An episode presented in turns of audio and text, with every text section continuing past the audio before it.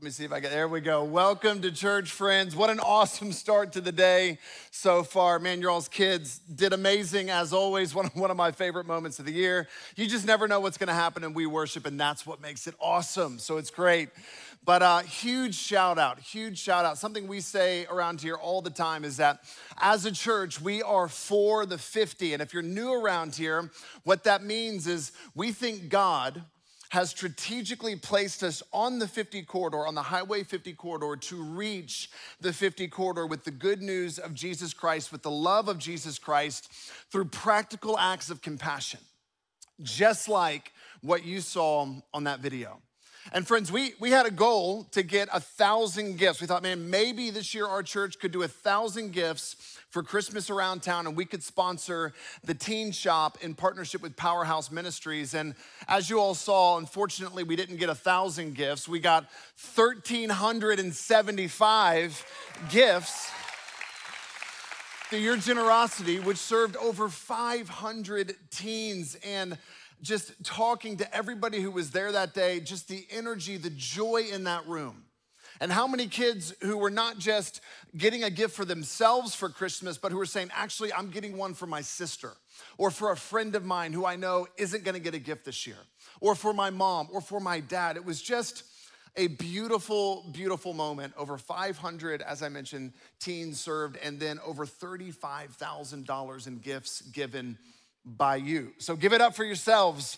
That was amazing.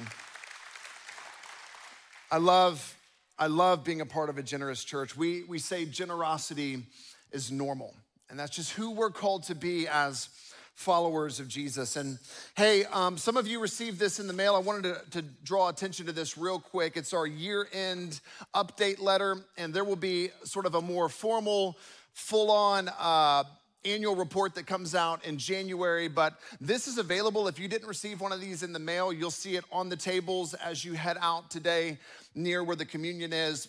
And it just gives you a brief overview of the year, of what happened this year, of where we're at financially.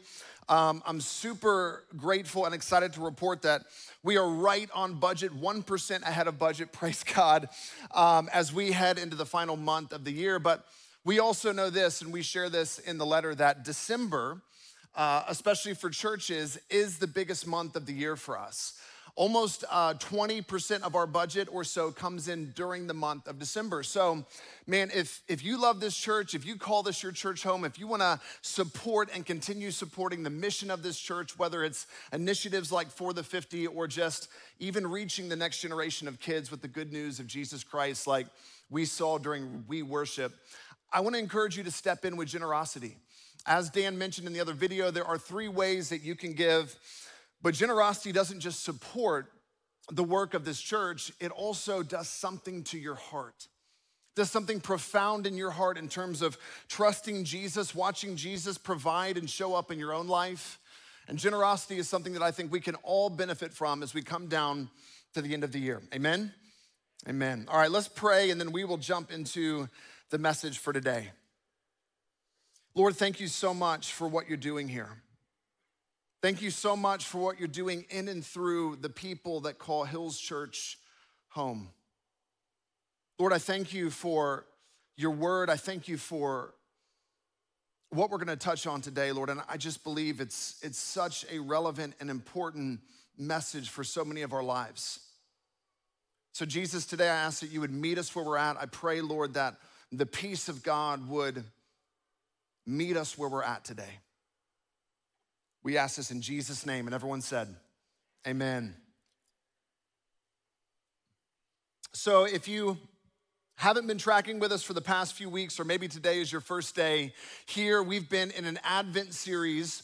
And the whole idea around Advent Advent is the four weeks leading up to Christmas. And the whole idea around Advent is this idea of arrival.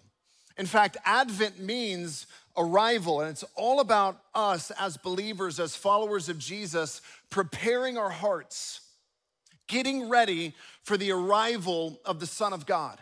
Getting ready for Christmas, preparing our hearts. We believe Christmas is such an important moment in the history of the world, literally, the turning point in the history of the world, the arrival of God on planet Earth as a baby. We believe certain moments, especially in the calendar year, like Christmas and Easter, are so important we don't want to miss it. And we actually want to prepare our hearts to receive the fullness of what those moments represent for us. And so we've been looking at sort of the four traditional words around Advent. Each week leading up to Christmas, there are, there's a different word that throughout church history the church has celebrated that represents and that sort of captures what it means when Jesus came to earth. And so, the first week, Pastor Dave, he talked about how Jesus, with the birth of Jesus, there was the arrival of hope, the arrival of hope to the world. Last week, we talked about the arrival of joy. Jesus brought joy to the world, He was a gift of joy to the world. And this week, we're gonna talk about the third word that's represented in this Advent series, which is peace. And could there be a more relevant word for us to talk about? Could there be a greater need for us to dive into than this reality of peace?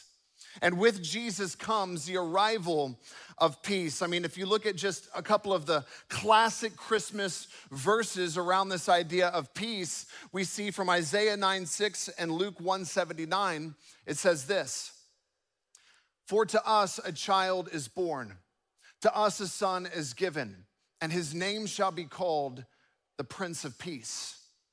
There's a lot of other names and titles of Jesus that are given in that uh, verse and in that chapter, but I want to focus on the fact that one of the names of Jesus is actually the Prince of Peace. The one who brings peace in his kingdom. As a leader of his kingdom, he wants his people to walk in peace, not just with each other, but with themselves, within themselves. Another verse, Luke 179 says, Jesus came to give light to those who sit in darkness and in the shadow of death to guide our feet into the way of peace. To guide our feet into the way of peace, to teach us how to walk in this lifestyle of peace. Now, I was thinking about this reality of peace because oftentimes we we're not looking for it or we don't realize how badly we need it until it's gone, right? And I was thinking about a few times in my life when I've lost my peace, right? And oftentimes it feels like some of those circumstances are outside my control. Now, if you've ever flown on an airplane before, there may have been a moment, maybe you're an anxious flyer to begin with, but I bet some of you have experienced turbulence on an airplane. Am I right? Basically, all of us at some level or another. And we know there are two types of turbulence, don't we? There's the turbulence where the pilot gets on the PA and he says, Good afternoon, ladies and gentlemen. In a few minutes, we'll be experiencing some light turbulence. So please, everybody, buckle up, head back to your seats, and I'll let you know when it's over. You barely look up from reading your book or watching your movie. If you're sleeping, you don't even wake up, and then a little bump comes 10 minutes later, and then he gets on with a joyful, confident voice and says, That was the turbulence for today. You're now free to move throughout the cabin. That's expected turbulence. That's the turbulence you got the warning for. Now, the second type of turbulence, and maybe you've been fortunate enough to experience this kind of turbulence, we'll just call it unexpected turbulence. Anybody been there? You know where I'm going? Like the beverage carts are in the aisle, people are waiting outside the bathrooms, everyone's kind of up and around the cabin. Then all of a sudden, out of nowhere, the bottom just drops out of the plane. The carts, the drinks, everything hits the ceiling. People are screaming, babies are crying. Some of you are getting sweaty hands just thinking about the last time this happened to you. And all of a sudden, you hear the, the pilot come on the PA and he goes, Everyone back to your seats, buckle up.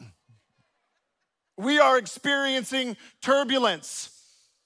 Didn't see that one coming, right? You can tell he's trying to be calm and he's trying to stay collected, but he's like, Everyone sit down buckle up, it's gonna be a bumpy ride. Now, this has never happened to me, but if it's real bad, the oxygen masks fall down, and then you're just gripping and you're looking around, and whatever was happening before, you're, you don't even care. Cranberry juice is now in your lap from your neighbor next to you. And you're just thinking, thank you, pilot. I realize we are in turbulence right now. That is a super helpful announcement, and I have no intention of getting out of this seat. Two types of turbulence And as I was thinking about this idea of peace, you know, really quickly, especially when the second type of turbulence hits us, hits our lives, the unexpected turbulence, our, our peace goes right out the window, and we're praying we don't follow it soon. Nobody's watching their movies anymore. Nobody's peacefully reading a book. No one's listening to music. Everyone is focused on what's happening in that moment. And friends, life, our life, life in general, it rarely gives you a heads up of when the turbulence is coming. Can I get an amen, somebody?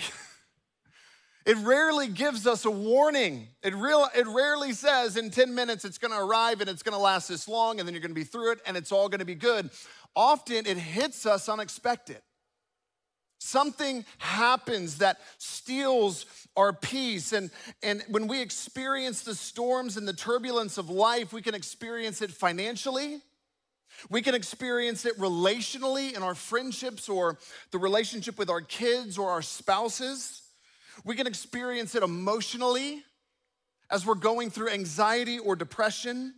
We can experience it physically with the loss of a loved one or with an unexpected diagnosis. And it's in those places when the unexpected turbulence of life hits where you desperately long for an arrival of peace for the arrival of peace, for the Prince of Peace to show you how to find peace in those moments. It's not too hard to have peace when everything's going good. It's not that difficult to find peace in your soul when life is just on cruise control, but it's in the moments of unexpected turbulence where that's where peace is forged. That's the peace that God wants to give you. That's the peace He wants to teach you to walk in. Not just when things are easy, but when things are hard. And this is what we know. We, we all realize this. When peace leaves, when your state of peace leaves for whatever reason, it doesn't just leave a void in your life, does it? It's not just this absence of feeling. Usually, peace is replaced by something else like anxiety, stress, anger, fear, distress, worry, sadness, sorrow. Usually, when peace leaves, it's replaced by something else, something that we don't want in our lives, something that we can't live with necessarily for very long. And man, we have all experienced so much turbulence over the past 20 months. I was reading an article this past week that shared a staggering stat with me, statistic with me. It said in the past six months, over 30 million people have resigned or quit their jobs in America. Business Harvard, uh, Harvard Business Review called it the great resignation of 2021. People are tired, they're searching for meaning. We all know the statistics on rising anxiety, rising stress, depression, mental health issues that so many of us are facing coming out of the pa- pandemic, navigating how to deal with all the new technology in our lives, navigating what to do with honestly too much information that we were never meant to have access to, and our brains and our emotions can't handle um, this reality of a 24 7 news cycle. And I think if we're honest, maybe some of us have, you know, sat down and tried to turn on the movie of our life. It almost feels like an out of body experience for the last 20 months or so, and you're watching this movie, you're watching the reality of your life, and you're like, what's happening? How, who is in charge of writing this script? I don't like this movie. Two massive enthusiastic thumbs down. Bad reviews on Rotten Tomatoes. This is rough. And many of us have been there, and many of us are longing in this place. We're desperate for an arrival of peace. We're desperate for God to show up and say, I want to give you peace right here, right now, in the midst of this turbulence, in the midst of this storm. And not just peace between you and God. I think that's where all peace begins, is when you have peace in your heart with God through Jesus Christ. But peace in our relationships with others, peace with ourselves, a deep, abiding peace that will reign in our hearts regardless of the circumstances that we're facing, regardless of what we're going through. And I'll say this we know this. There is no such thing as a stress free life. Jesus himself said, In this world you will have trouble. There is no such thing in a broken world as a stress free life. Yes, you're going to experience anxiety. You're going to experience sadness and fear. And yes, depression is a real thing. There is no such thing as a stress free life, but yet I do believe this as well. In the midst of the anxiety we do face, in the midst of the situation and the turbulence that we're all going through at one level or another, there is a promise of peace that is available to us in Christ that can bring a sense of not just joy and lightness and hope, but can help us navigate the hardest days of our life, can help us navigate the most difficult moments that we go through. And I really believe this. If, if you look at the puzzle of your life, say your life is like a puzzle, and maybe we'll just call this the peace puzzle, right? If we wanna have peace in our life, there's a lot of different pieces in this puzzle. If we wanna deal with anxiety, sadness, sorrow, depression, there's some really practical things we can do, right? Make sure you're getting enough rest. Make sure that your diet, you're eating healthy food, right? Humans are integrated beings. Our soul, our spirit is affected by our physical bodies. So that's why after you exercise, you feel great, you're happy, it's just how we work as humans, you know, making sure that the work that you're doing is, is not just providing for your family, but it's also something you enjoy, it's satisfying, making sure you have some sense of work life balance. That's really helpful in terms of cultivating peace. Um, healthy friendships, a healthy marriage, uh, therapy, come on, somebody. These are all different pieces of the puzzle to get peace in our life. And if we want to walk in peace, if we want to walk in the peace that Jesus came to bring, I think all of these are actually important. But I think there is a missing piece in our puzzle of peace. There's a lot of pieces right here, and a lot of them, I'm saying a lot. Okay, um, and I think it's real simple. I think it's I think it's really simple, and I think it's one that we often overlook, but it's our spiritual health. I think often, yeah, maybe you're getting enough rest, maybe you're in counseling, maybe you're, you're, you've got a good work life balance, but you haven't taken your anxiety to Jesus yet. Sometimes we turn to all the other pieces of the puzzle before we actually just pray and say, Lord, I mean, he, he invited us, cast your cares on me, cast your anxiety on me because I care for you. And sometimes, friends, that's the last place that we turn. It's the last thing we even think about. And I think what the Lord wants to remind us of today is this simple fact that He's the Prince of Peace, He's the source of peace. He's the one who's gonna guide us into the way of peace. And yes, He's given us wisdom to, to have a healthy, integrated life and to put the different pieces of the puzzle together to cultivate a lifestyle of peace.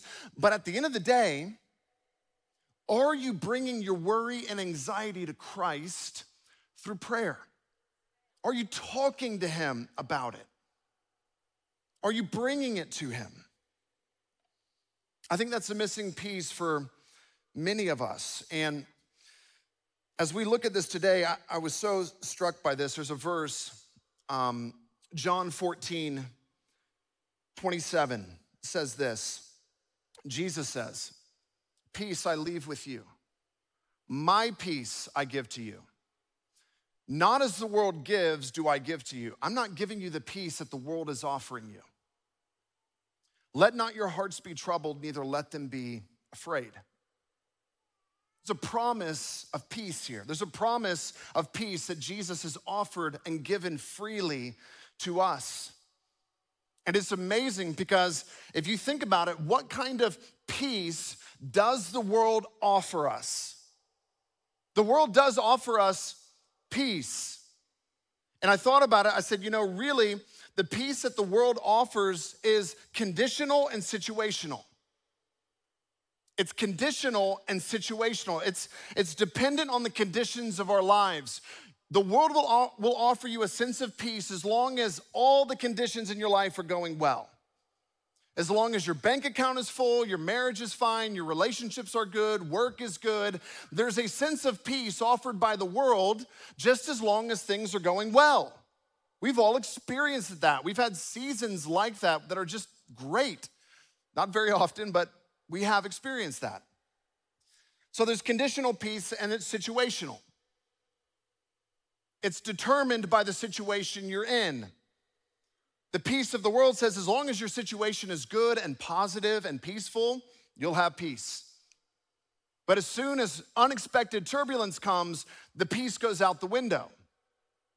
Now, Jesus is saying the peace that I offer is not like that peace. The peace that I want to give you, it is unconditional and abiding. It's unconditional, meaning it doesn't matter what conditions or situations that you're facing in your life. I want to give you a peace that stays with you in that place. I want to give you access to peace in the midst of the storm, in the midst of unexpected turbulence. It's unconditional peace. You didn't earn it, I gave it to you freely as a gift, and it's abiding, it stays with you. And it doesn't mean you won't experience anxiety or stress. It doesn't mean you won't have sad and fearful days, but it does mean the Prince of Peace, the person of peace, who is Jesus, is with us in the middle of the storm. He's with us right there, abiding with us. And friends, that is not something the world can offer us. It's not the kind of peace the world can give us. One of the most amazing things, if you read through the Gospels, are the situations that Jesus finds himself in. And if you put yourself in that situation, I 100% guarantee you that you would lose your peace. You would flip your lid for sure. I would flip my lid. I just read through the Gospels, and you know, one thing that can be difficult for anybody is, especially if you're claustrophobic, it says over and over again there were crowds pressing in around him. Look, I like Disney World like the next guy, but I can only take so much of Disney World. I can only take so much of the mall. I can only take so much of crowds constantly pressing around me. And I'm like, I need, I need to get back to the car. I need to take a breath. I'm gonna walk outside. I need a break from the crowds. And Jesus, in the midst of this constant pressure, I mean, he would with, you know, withdraw and retreat to lonely places, but he didn't lose his peace in those moments. I thought about this one. Maybe you remember this story from the Gospels when there's this demoniac in the tombs the guy who's like breaking chains and there's a legion of demons inside of him.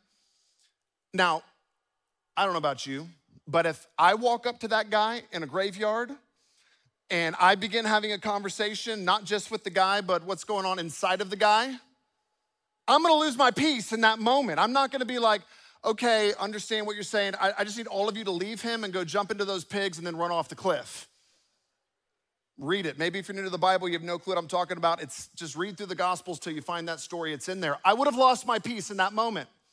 There was one time Jesus got abducted by an angry mob and, and forcefully taken to the edge of a cliff. And right as they're about to shove him off the cliff, he just walks through the crowd, doesn't lose his peace.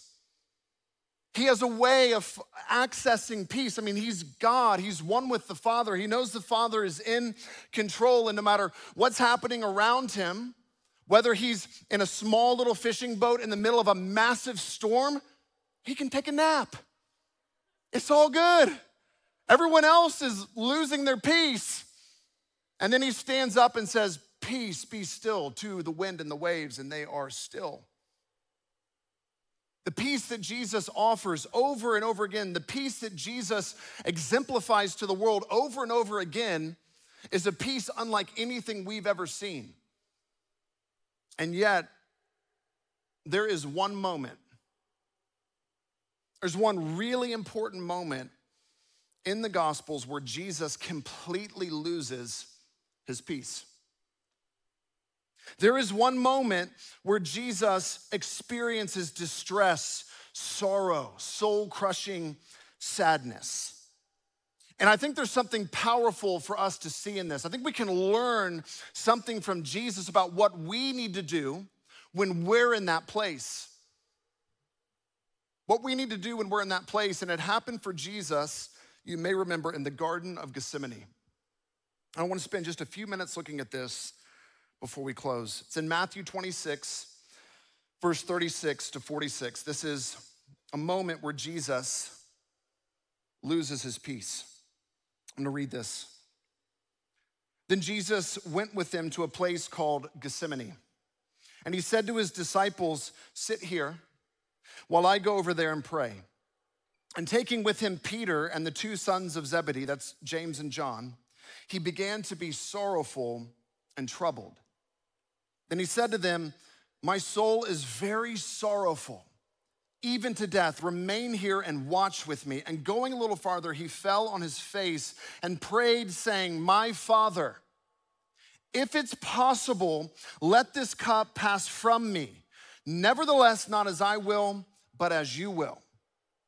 And he came to the disciples and found them sleeping. And he said to Peter, So you could not watch with me one hour. Watch and pray that you may not enter into temptation. The spirit indeed is willing, but the flesh is weak. Again, for the second time, he went away and prayed, My Father, if this cup cannot pass from me until, unless I drink it, your will be done. And again he came and found them sleeping, for their eyes were heavy. So leaving them again, he went away and prayed for the third time, saying the same words again. Then he came to the disciples and said to them, Sleep and take your rest later on. See, the hour is at hand, and the Son of Man is betrayed into the hands of sinners.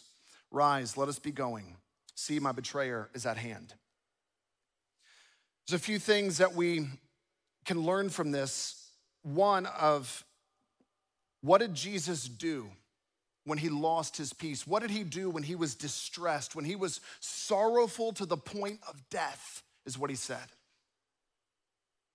Sorrowful to the point of death. What did he do? How did he respond? Because right in the following verses, he's arrested again, and Peter loses his peace and chops off a guy's ear, and Jesus is peaceful again.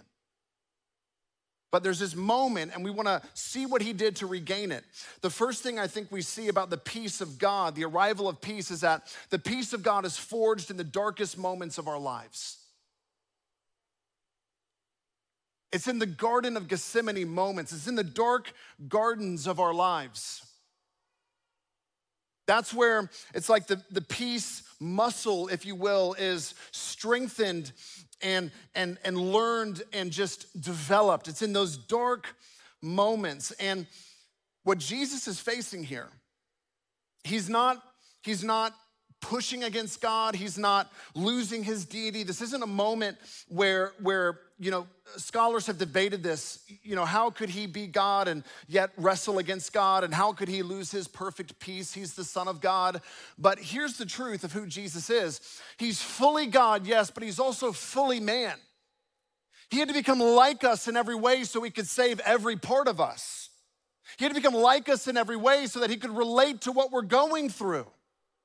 I mean, imagine the beauty of this. You serve a God who's not distant or disconnected from the pain of your life, but a God who has actually experienced sorrow to the point of death in his soul. Sadness that was so deep and crushing, he felt despair.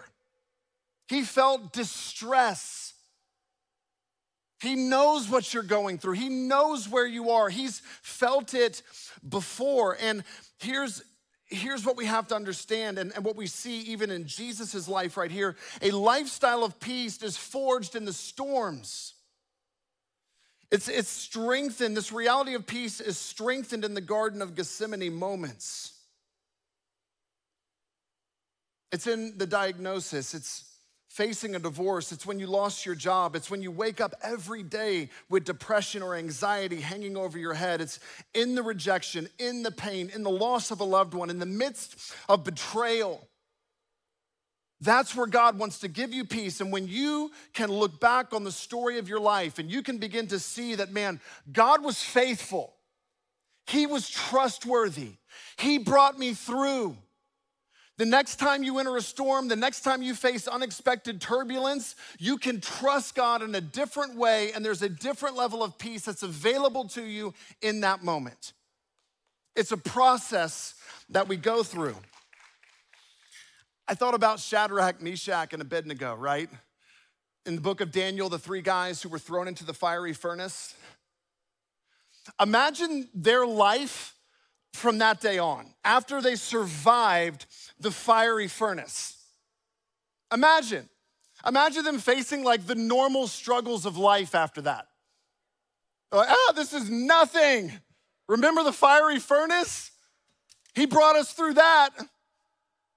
Psh, that that's nothing. Like, imagine the different perspective you have when you can look back and see God brought me through that.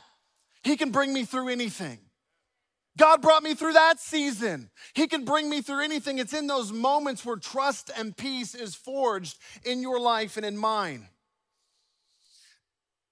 Oh, man, there, there, for some of you, and I, I just want this to, to rest on you. Some of you are maybe in a season today. Maybe you're watching online today and you're in a place of sorrow, anxiety, or sadness that is so crushing that you think there is no way out.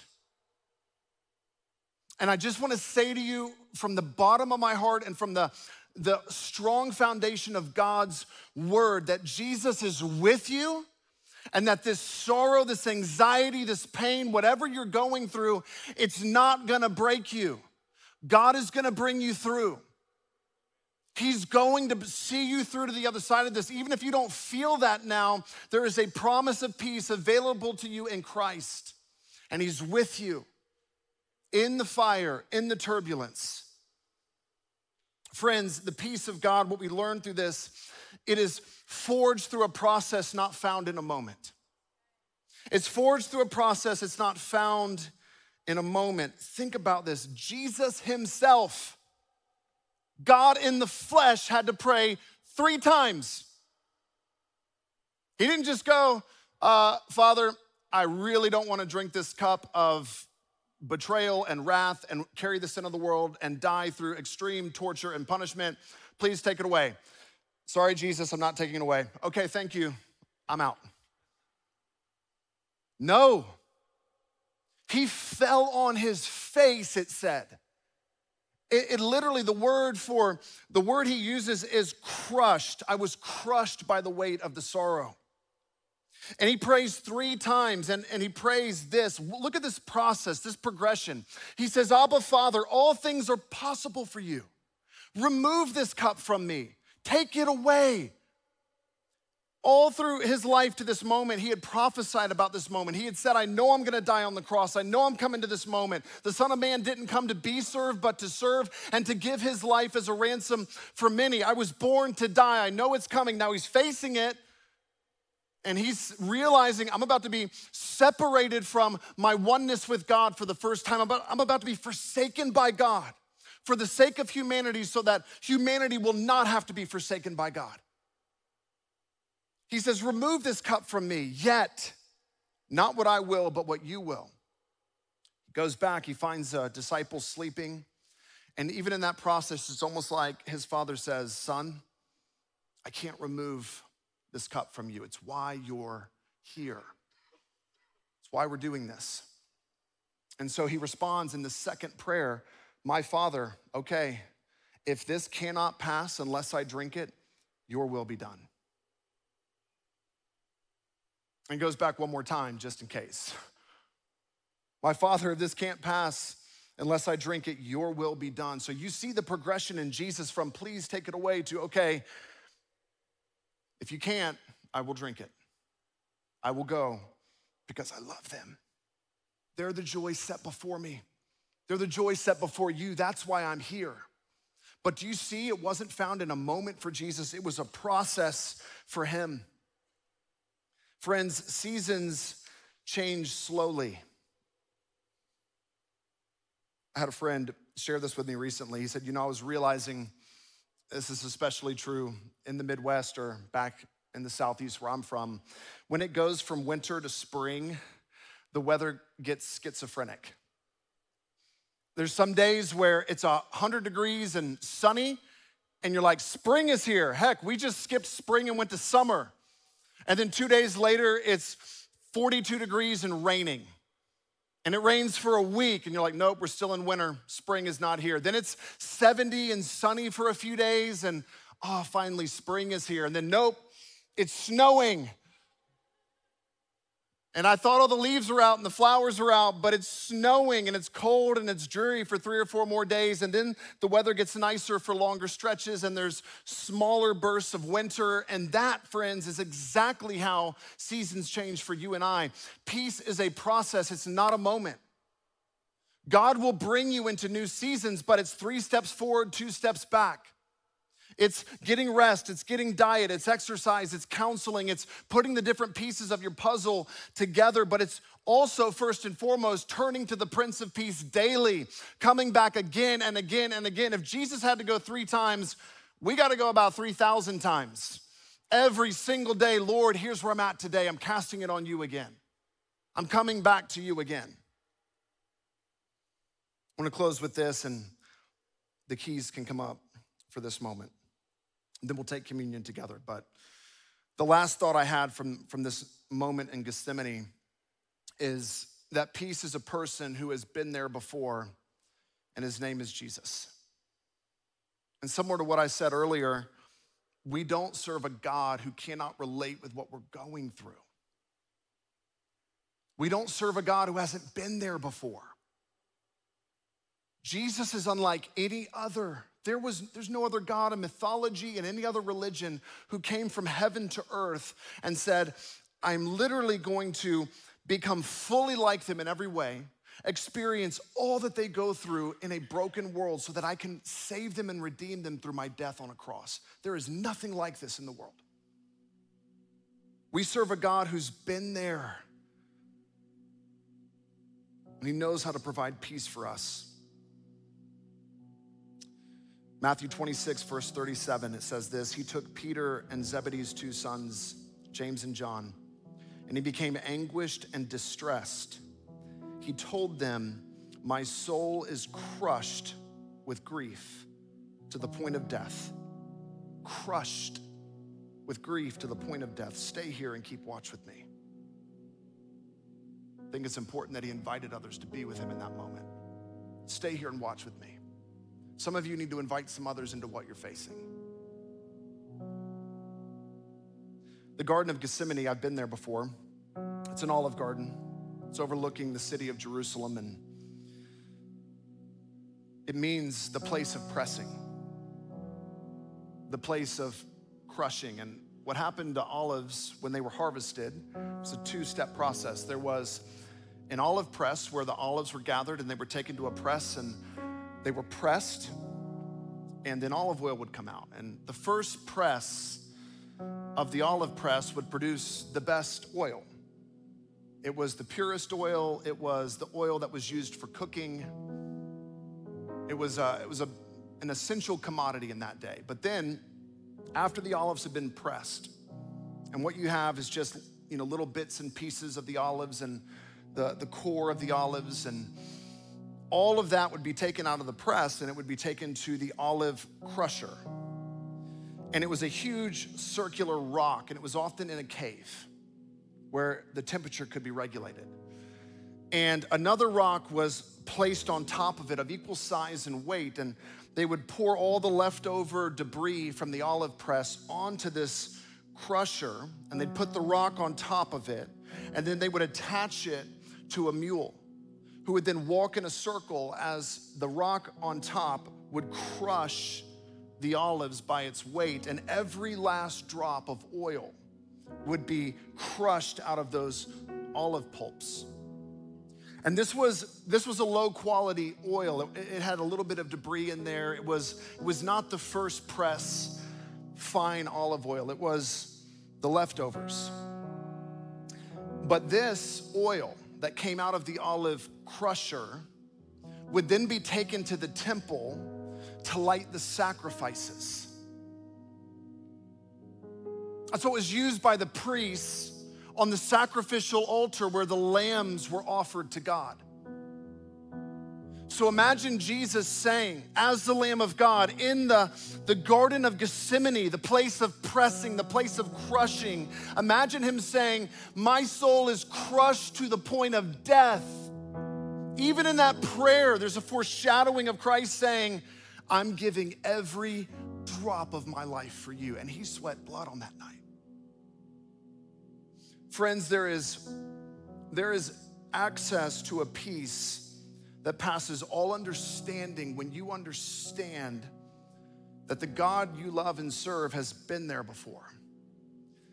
And he lost his peace. He, he experienced soul crushing anxiety and sorrow. He experienced separation from the Father so that you would never have to go through that, so that you would never have to experience it. He experienced it for you and for me. And so, in this moment where we close and we take communion together, I want us to remember the cross. I want us to remember our Savior. And I want you to remember in this moment, no matter what you're facing, whether it's soul crushing sorrow, or maybe things are pretty good in life, wherever you're at, He's with you. And His peace is available to you. Amen. Amen. Lord, we just thank you right now for the cross. We thank you that you went to the cross for us. We thank you, Lord, that you faced anxiety and sorrow so that you could offer us peace. Jesus, we love you. We pray these things in your name. Amen.